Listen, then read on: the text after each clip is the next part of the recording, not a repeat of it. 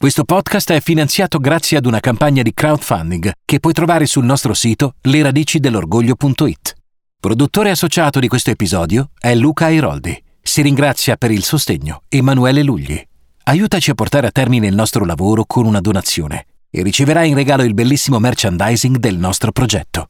Recuperiamo insieme le radici di questa storia per dare un nuovo valore alla parola orgoglio il fatto che una buona parte non potesse farsi riprendere significa che una buona parte se si faceva riprendere poteva anche subire tipo licenziamenti, sfratti. Se noi avessimo fatto un congresso aperto alla stampa avremmo avuto la metà dei partecipanti in meno. Io avevo ancora legalmente una moglie. Una volta lei è arrivata in comune a cercarmi, a un certo punto un messo comunale con un'aria molto confusa. C'è una signora che dice di essere sua moglie. Durante gli anni Ottanta i grandi nomi del design hanno cominciato a disegnare per gli uomini, diciamo, in maniera creativa, con l'idea di sessualizzare il corpo maschile, che era un po' il grande tabù che c'era stato fino a quel momento. Quando il film fu finito, il produttore Achille Manzotti ci disse che non era abbastanza spinto. Lui aggiunse una scena in cui René Sima guarda attraverso una finestra e vede due ragazzi che fanno l'amore. Questa scena non, non aggiungeva assolutamente nulla al film, era visto in maniera morbosa, cosa che ci fece molto arrabbiare. Non avevamo la forza forse in quel momento di poterlo cambiare sta nel film. A Firenze c'era un concentramento di protagonisti incredibili. David Levitt abitò a Firenze, Tondelli abitava a Firenze, La Pivano veniva a Firenze tutti i weekend, Steven Brown dei Taxido Moon abitava a Firenze, David Byrne dei Talking Heads venne a Firenze a presentare un suo film e si fermò a Firenze per quasi 6-7 mesi. Quindi Firenze era un'attrazione culturale pazzesca.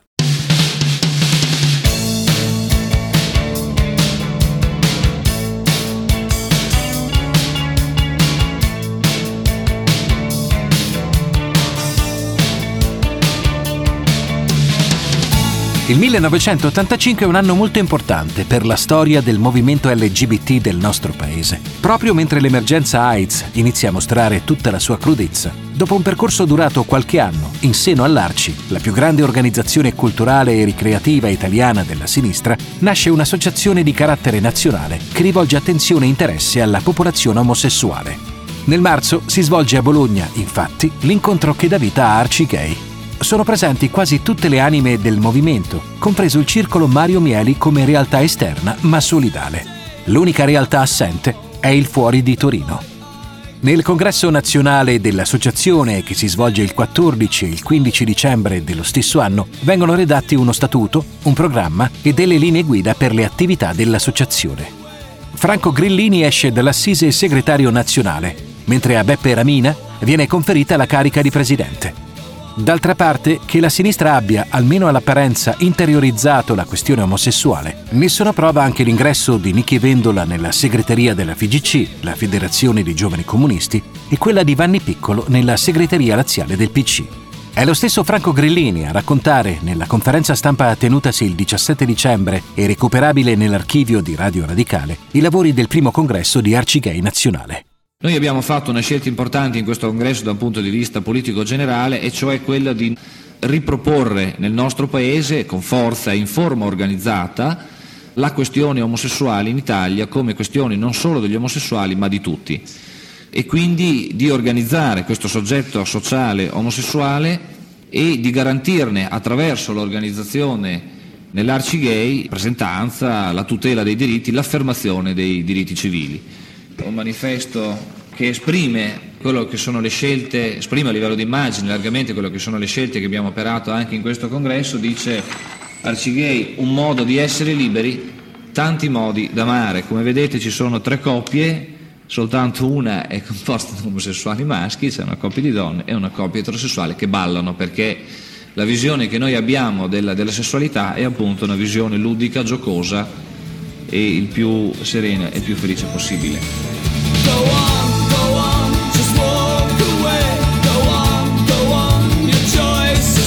Il congresso non è aperto alla stampa ed è lo stesso Grillini a spiegarne il motivo nel corso della stessa conferenza stampa.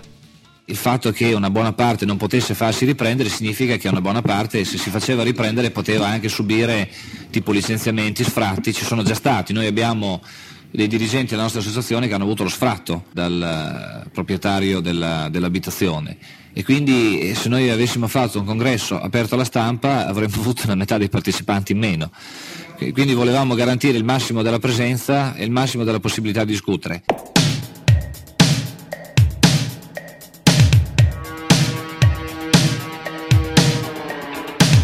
Si diceva poco fa della nuova attenzione della sinistra italiana alla questione omosessuale. Nel maggio del 1985 si tiene nel nostro paese una tornata di elezioni amministrative e la novità di maggior rilievo si realizza a Milano, come ci racconta il giornalista e attivista Paolo Hutter. La politica in senso stretto non c'era per me in quel periodo, io facevo la radio. Poi nell'85 venne in mente a alcuni dirigenti del Partito Comunista di Milano di candidarmi in quella variopinta categoria che allora si usava e che ha continuato per parecchi anni, che era degli indipendenti di sinistra. Si faceva la lista e si metteva sempre qualche indipendente di sinistra. I più svariati, cioè sopra di me c'era uno che era sovrintendente alle belle arti o qualcosa di questo genere. E poi hanno messo me, che andavo abbastanza bene perché era un po' uno spruzzo di cose no? che loro non avevano nella lista e di cui avevano bisogno. E uno degli ingredienti era proprio il fatto di essere apertamente omosessuale, riconosciuto come tale anche per via della trasmissione di Radio Popolare. E infatti una parte della mia campagna elettorale si è svolta proprio nei locali gay con un sostegno anche abbastanza forte da parte dei gruppi gay, anche se per carità sempre autonomi perché giustamente non volevano mescolarsi a un partito però volevano fare un sostegno ai candidati che si presentavano dichiarandosi apertamente. È stato un successo enorme quella prima campagna elettorale e sicuramente questo elemento gay ha pesato molto. Mi sembra di ricordare un titolo di Repubblica, i gay festeggiano il loro primo consigliere.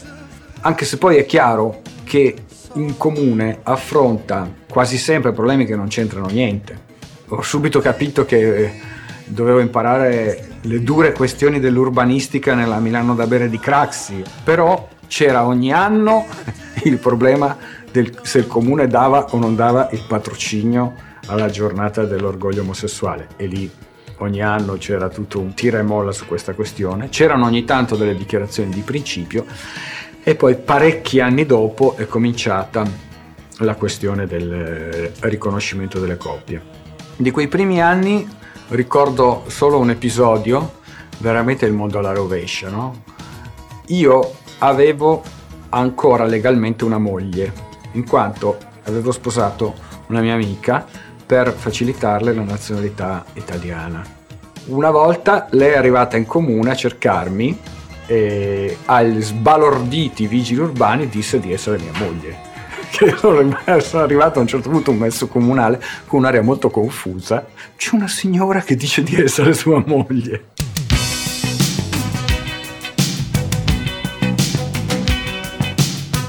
Ma questa visibilità politica, questa predisposizione al confronto con l'esterno, riguarda prevalentemente gli omosessuali maschi. Le donne, nel corso degli anni Ottanta, guardano al loro interno, alla loro specificità, ai loro bisogni, con una serie di convegni e congressi che formalizzano l'esperienza del lesbismo separatista e di cui ci parla l'attivista Roberta Vannucci, autrice del saggio Non sono l'unica lesbica al mondo, di cui trovate i riferimenti nella sinossi di questo episodio. Questi convegni nascevano sull'onda della voglia, del desiderio di incontrarsi tra donne non soltanto per fare politica, ma proprio per conoscersi e crearsi dei luoghi nei quali potersi confrontare. Uno dei temi che poi spesso emergeva era anche cosa significasse essere una madre lesbica, perché spesso, specialmente all'inizio degli anni Ottanta, vi erano donne che si scoprivano lesbiche anche dopo una relazione eterosessuale con figli. Poi ovviamente uno dei temi che ha sempre percorso tutti i convegni era come non riprodurre all'interno delle relazioni amorose le dinamiche o di potere o comunque di similitudine rispetto ai rapporti eterosessuali, no? Poi ovviamente con lo sviluppo e col passare degli anni si affacciavano tematiche più propriamente diciamo politiche che potevano essere i rapporti tra i collettivi lesbici e femministi che ancora esistevano, oppure sempre c'è stato un certo fil rouge rispetto alla volontà di eh, avanzare rivendicazioni, quello che ora chiameremo la politica dei diritti. Non era sicuramente un elaborato dal punto di vista politico come lo sarà nei decenni successivi, però insomma ha circolato all'interno di questi convegni anche questo tema che suscitava incredibili diciamo, polemiche perché ovviamente non corrispondeva ai bisogni di tutte, da un lato comunque si parlava di donne, magari anche quelle più grandi dal punto di vista anagrafico, che avevano una militanza anche che proveniva dalla sinistra, a questi convegni hanno partecipato donne che hanno continuato l'attività politica anche successivamente a questo periodo degli anni Ottanta, donne che hanno prodotto anche testi scritti e quindi possiamo avere testimonianza del continuum che hanno avuto dal punto di vista della cultura, come Simonetta Spinelli, come Rosanna Fiocchietto, ora ne dimentico sicuramente tantissime, ma Luchi Massa anche,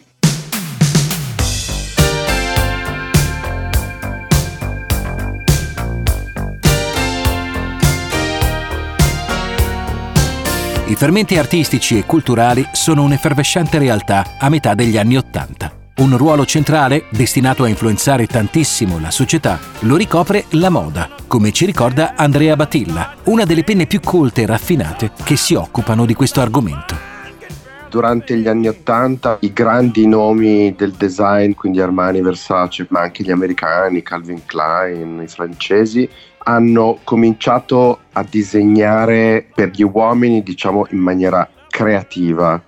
E direi che negli anni Ottanta l'hanno fatto quasi tutti con l'idea di sessualizzare il corpo maschile, che era un po' il grande tabù che c'era stato fino a quel momento perché l'uomo era sempre stato vestito o in maniera formale o in maniera sportiva rispettando una specie di sacralità no, del corpo, per cui era un corpo superiore rispetto a quello femminile che non aveva bisogno di essere raccontato attraverso la parte più istintiva, diciamo. Quasi tutti i fotografi che hanno lavorato nella moda hanno seguito questa idea di raccontare il corpo maschile sessualizzandolo, quindi lavorando su idea di erotismo. Ovviamente in particolare Bruce Weber e Air ma anche Avedon, ci sono delle campagne di Versace famosissime, hanno spinto tantissimo su questa cosa.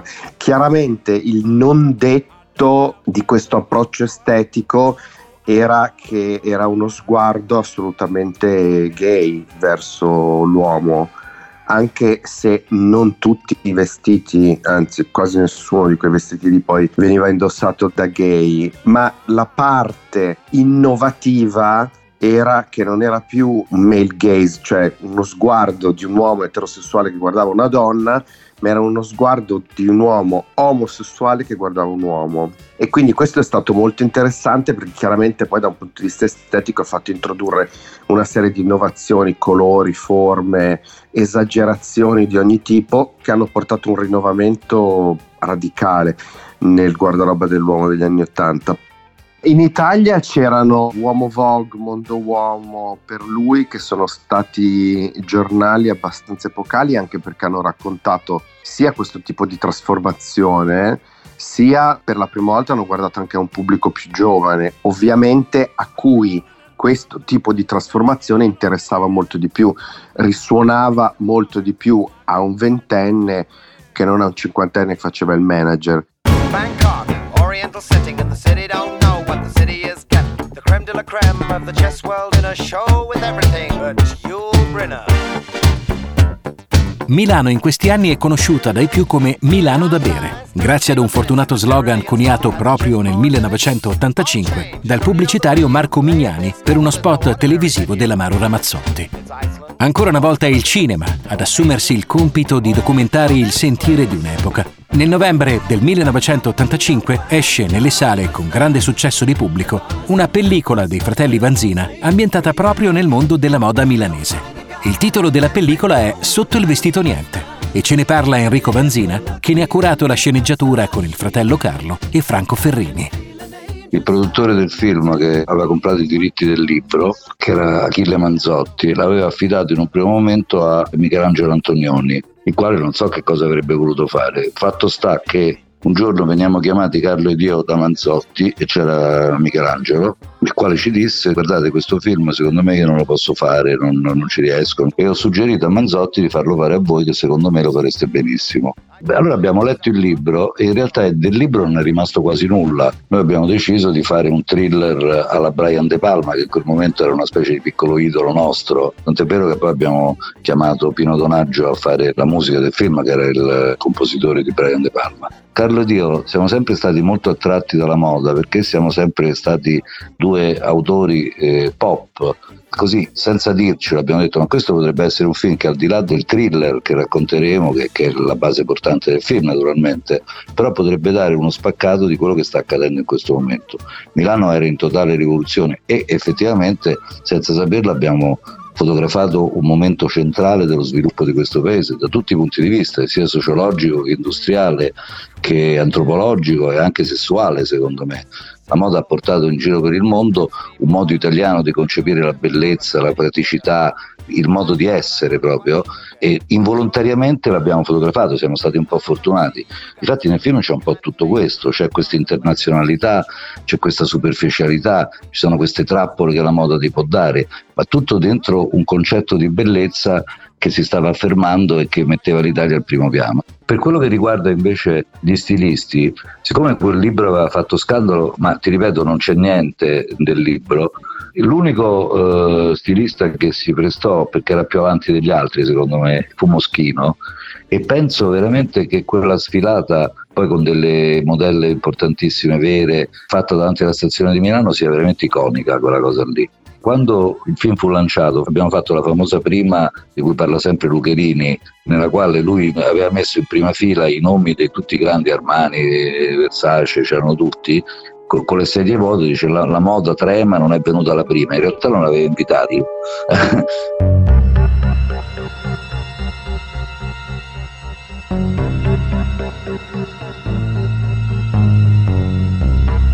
Quando il film fu finito il primo montaggio, il produttore Achille Manzotti ci disse che non era abbastanza spinto.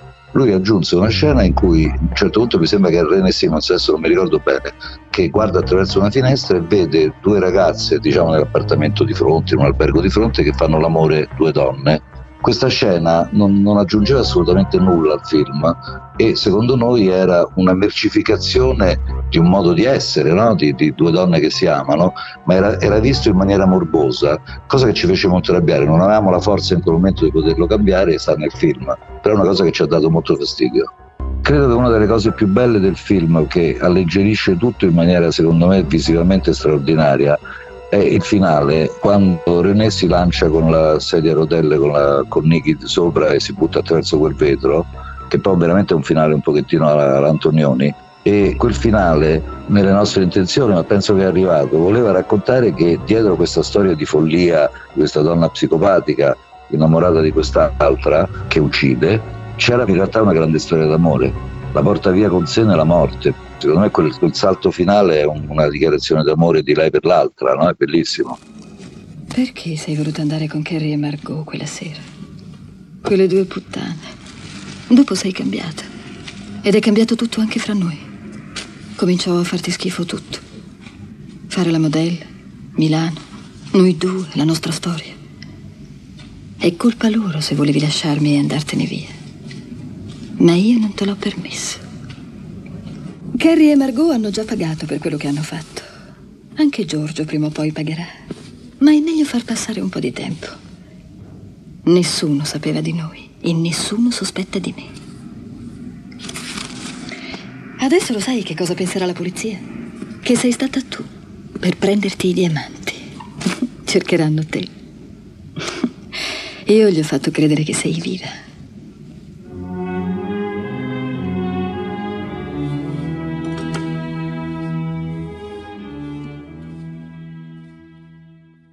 Ti rubiamo pochi minuti per ricordarti che questo podcast è finanziato dai suoi ascoltatori con un crowdfunding che puoi trovare sul sito leradicidelorgoglio.it. Fai una donazione e assicurati il bellissimo merchandising delle radici dell'orgoglio. Noi abbiamo bisogno di te. Aiutaci a recuperare le radici della nostra storia per dare un senso nuovo e più concreto alla parola orgoglio. Grazie.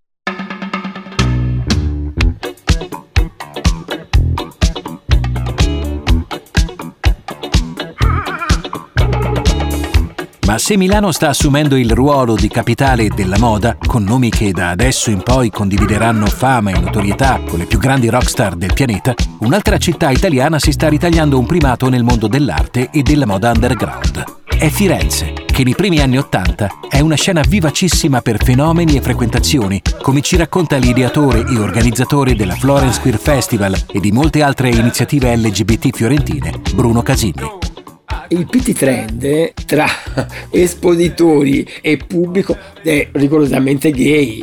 La prima edizione arriva Vivian Westwood, John Galliano, sconosciutissimi. La cosa bella di Firenze e del mondo anche LGBT nel mondo della moda, che nascano tutta una serie di cose a Firenze. Vivian Westwood trova il produttore a Prato e quindi lei viene a Firenze e si stabilisce a Firenze a Firenze c'era un concentramento di protagonisti incredibili, quegli anni in cui David Levitt abitò a Firenze, Tondelli abitava a Firenze, la Pivano veniva a Firenze tutti gli weekend, Steven Brown dei Taxido Moon abitava a Firenze, David Byrne dei Talking Heads venne a Firenze a presentare un suo film e si fermò a Firenze per quasi 6-7 mesi, quindi Firenze era un'attrazione culturale pazzesca. E il PT Trend è stata una delle tante manifestazioni affollatissime. Renato Zero era sempre fisso a, a scegliere i suoi look. I Crisma venivano spessissimo a fare il suo look. Sandro Festelli, uno degli stilisti come Samuele Mazza, come Franco Biagini, purtroppo mancato tanti anni fa di HIV, Anna Maria Calosi, che fine ha fatto Baby Jane. Che fine ha fatto Baby Jane? Fu la follia del secondo PT Trend.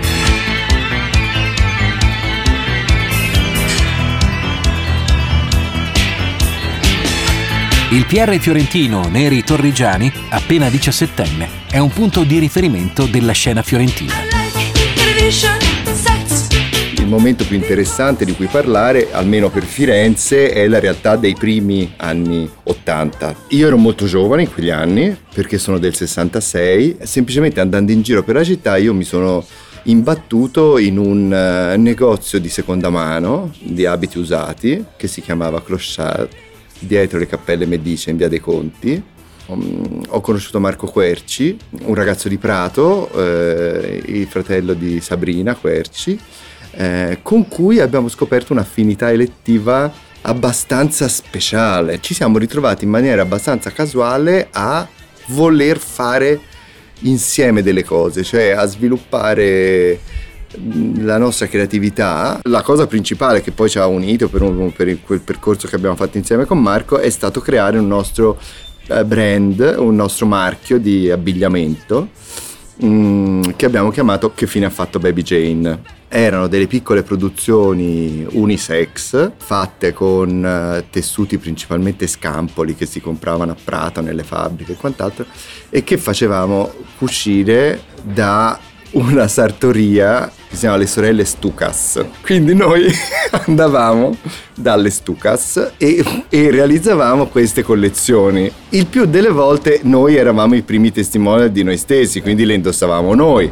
Più Sabrina Querci, nostra prima grande musa sia di ispirazione che poi anche modella, e poi c'era tutto un mondo che indossava le nostre cose. Inizialmente abbiamo venduto in questo clochard, in questo negozio di seconda mano dove ci ritrovavamo e poi eh, siamo stati notati da, da, quelli che vanno in giro a, a fiutare, dai talent eh, del momento e quindi abbiamo anche sfilato ehm, sia all'interno delle collezioni di Milano e Firenze, quindi a, a Firenze c'era una meravigliosa manifestazione che ahimè non c'è più da tanti anni, che era Pitti Trend.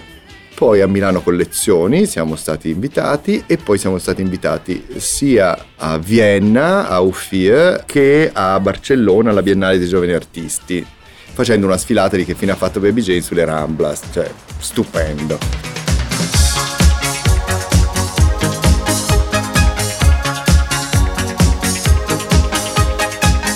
Firenze, d'altra parte, anche sul fronte del clubbing gay, è stata una delle città più attive sin dalla metà degli anni 70. Vale ricordare che il Tabasco, uno dei locali più famosi e frequentati d'Italia, apre i battenti nel 1975, come ci racconta Bruno Casini il tabasco negli anni 80 è esploso perché è diventato un po' una stazione obbligatoria, insomma Tondelli, Don Lurio, Marina Suma, la Romina Cecconi erano spesso al Tabasco e il Tabasco era proprio l'impero del divertimento, del, l'impero anche dell'eccesso, perché poi c'era questa scalinata che scendeva giù che sembrava una cosa Van Osiris. Tu entravi in questo posto facendo questo piccolo show personale e c'erano molti che ci ricamavano sopra questa performance di ingresso al Tabasco Tabasco poi è stato tutti gli anni Ottanta un club che apriva dal martedì alla domenica ed era sempre pieno e la cosa era la presenza di un turismo internazionale. Il turismo internazionale adorava il Tabasco anche perché c'erano le guide gay all'epoca che insomma parlavano del Tabasco in maniera eccelsa. Poi nei primi anni 80, 82-83, apre il primo gay bar leather, si può dire, che è il Crisco, dove tra l'altro la prima edizione è fortissima perché sotto la dark room è una prigione, sbarre di ferro, riferimento a Genet, a Fassbinder. Devo dire che il fratello di Mara, Marcello Salvietti, frequentava molto New York, purtroppo è morto di HIV e frequentava molto i locali newyorkesi, tipo il Mineshaft, le saune di, di New York. E quindi lui tornò con l'idea di fare un club molto tosto, a quell'epoca, nell'83, entrare in una dark room con le sbarre di ferro completamente al buio, per l'Italia era molto avanguardia, insomma, era molto avanti. E nei primi anni che lo gestì, lui faceva un filtro rigorosissimo, faceva entrare soltanto persone molto, molto macio, super macio. Tant'è vero che anche il Crisco come il Tabasco erano più nel weekend un ricettivo per persone che venivano da fuori, perché non esisteva né a Milano né a Bologna né a Roma un posto così.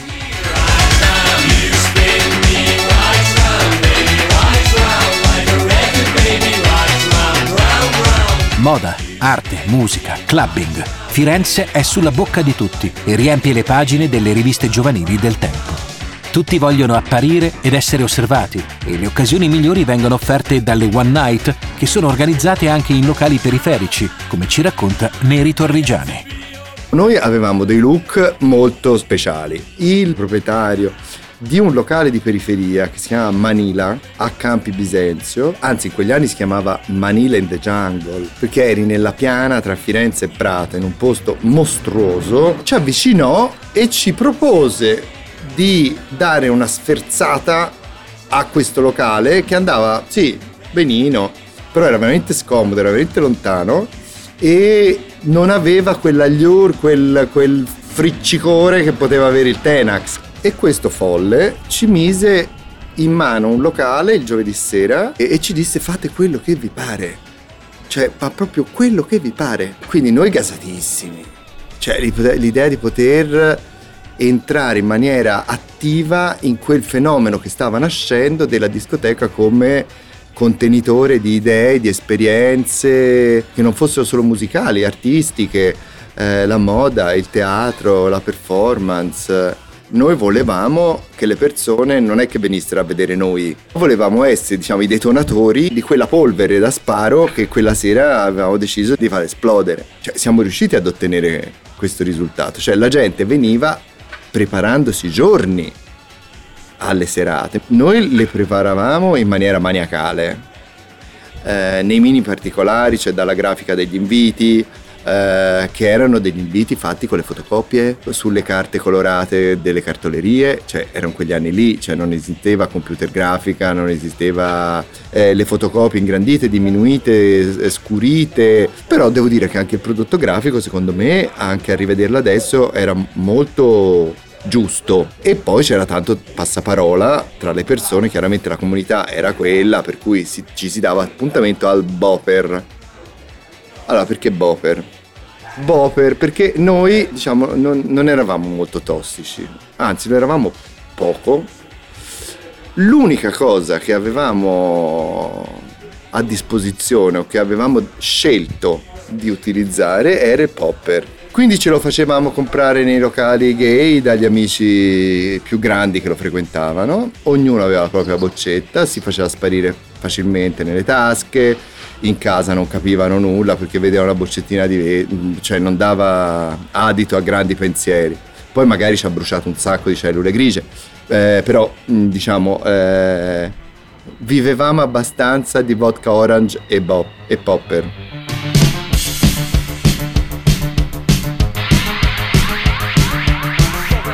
Alcune delle feste organizzate dal collettivo Chi ha paura di Baby Jane sono decisamente rimaste impresse nei ricordi dei giovani fiorentini degli anni Ottanta. Una in particolare viene citata da tutti. Quella era la serata Satiricon. Era la serata ispirata alla fastosa decadenza dell'impero romano, in cui, diciamo, le frattaglie, le interiora e gli animali e il sangue avevano, erano al centro. Per cui intanto quando ti arrivavi trovavi all'ingresso del Manila in the Jungle un triclinio con Alessandrino sdraiato sopra con una testa di mucca o in grembo o in te o quello che è, budella interiora, fegato, sangue, quant'altro che ti dava il benvenuto. E poi eh, dentro sai, gessi, busti di, di, di, cemento, quelli no, che trovi anche alle uscite dell'autostrada. E poi in effetti avevamo lavorato tantissimo perché sulla pista che era quadrata c'era una griglia che poteva scendere e normalmente serviva per mettere le luci. E invece in quel caso noi ci armammo di filo da pesca, eh, nylon,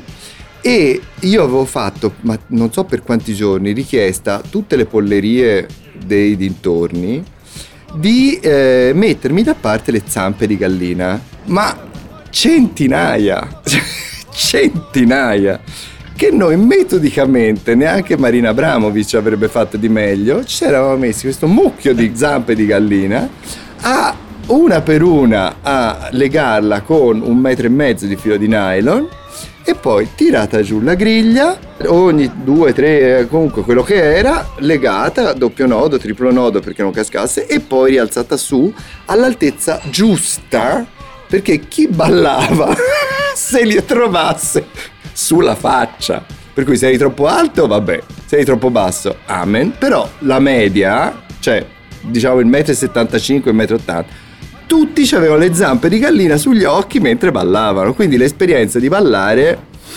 era, diciamo, eh, molto mh, mm, trasformata da questa... E io lì e come copricapo, nel frattempo io mi ero rasato completamente a, a zero, come uno skinheads, però fashion. Io presi un pollo intero, lo aprì nel mezzo, lo divaricai e me lo misi in testa. intero con, con il, la, il, la, il collo e la testa col becco qui che mi batteva il becco e ecco per dirti, come interpretavamo poi anche noi in prima persona i temi, non erano delle serate gay, cioè proprio noi non ci ponevamo minimamente il, il problema di fare una serata gay, noi volevamo fare la nostra serata dove noi condividevamo con una certa arroganza la, la nostra visione con questi più grandi che spesso venivano a, a, vedere il fenomeno da baraccone di questi ragazzini assolutamente fuori da, da ogni controllo che facevano mm, i loro esperimenti.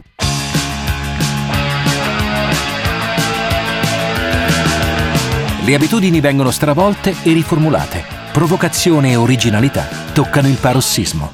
Bruno Casini è un protagonista di questa esplosione di ludica creatività e ci ricorda l'esperienza delle Tokyo Production.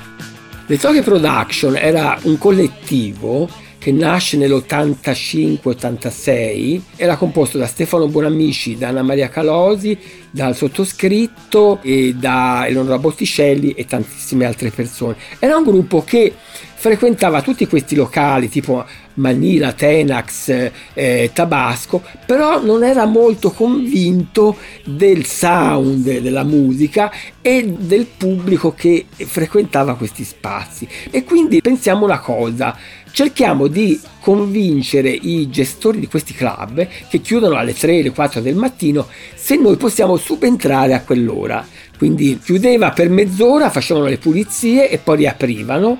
L'ora era sempre dalle 3 e mezza alle 4 chiudevano a mezzogiorno e il dildo è il primo spazio dove le Tokyo lanciano questo slogan. E ti devo dire la verità la prima eh, notte de, al dildo delle Tokyo fu un successo memorabile perché rimase fuori 500 persone. Dentro ce ne stavano 200 ma secondo me ce n'erano anche 400 proprio come acciughe e fu un successo. Da lì partì questa parola d'ordine che le Tokyo cercavano spazi per queste cose e quindi arrivò subito il tabasco, ma anche il tabasco era piccolo.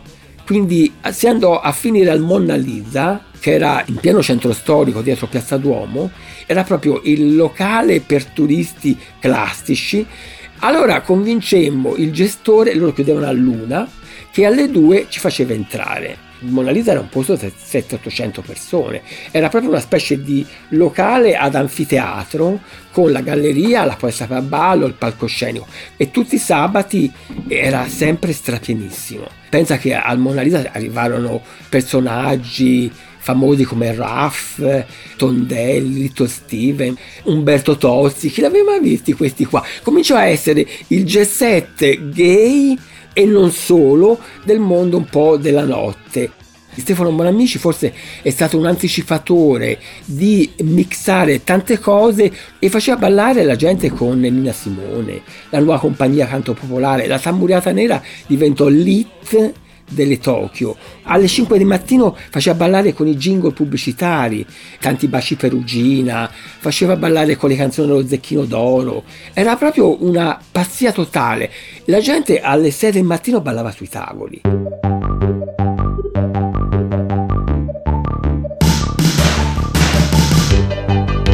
Per tutti coloro che in quegli anni hanno spogliato i numeri di Babilonia e di altre riviste destinate al pubblico gay, il nome di Tony Patrioli non è quello di uno sconosciuto.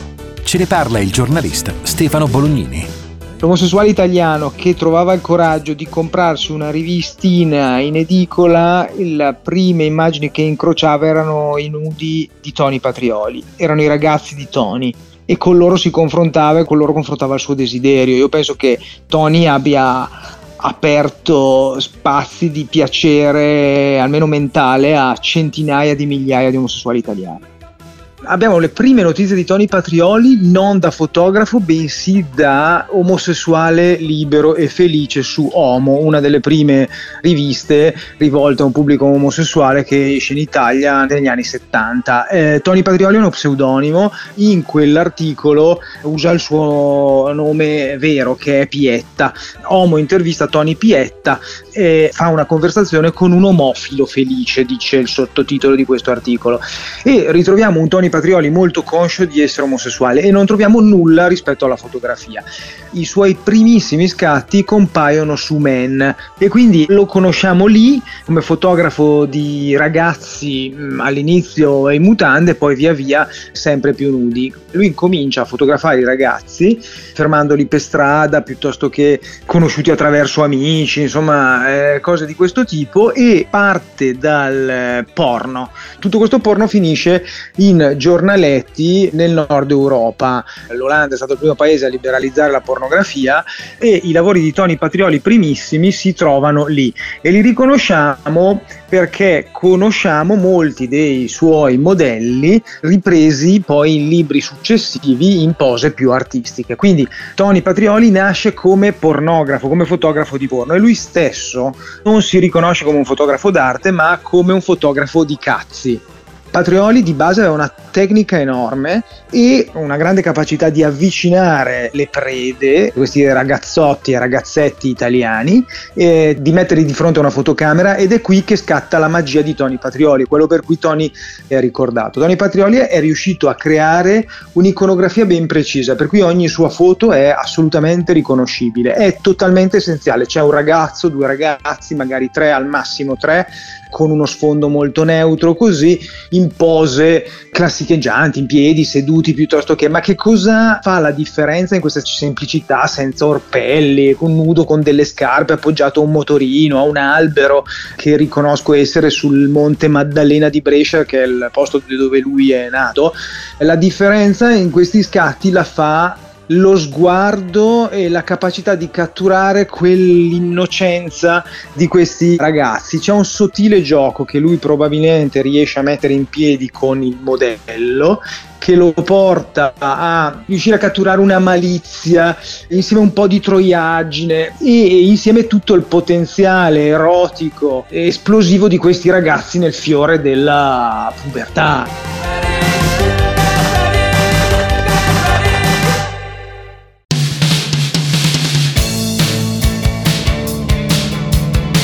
Avete ascoltato Le radici dell'orgoglio, un podcast settimanale prodotto dall'Associazione Culturale Le radici dell'orgoglio. Produttore associato di questo episodio è Luca Airoldi. Si ringrazia per il sostegno Emanuele Lugli.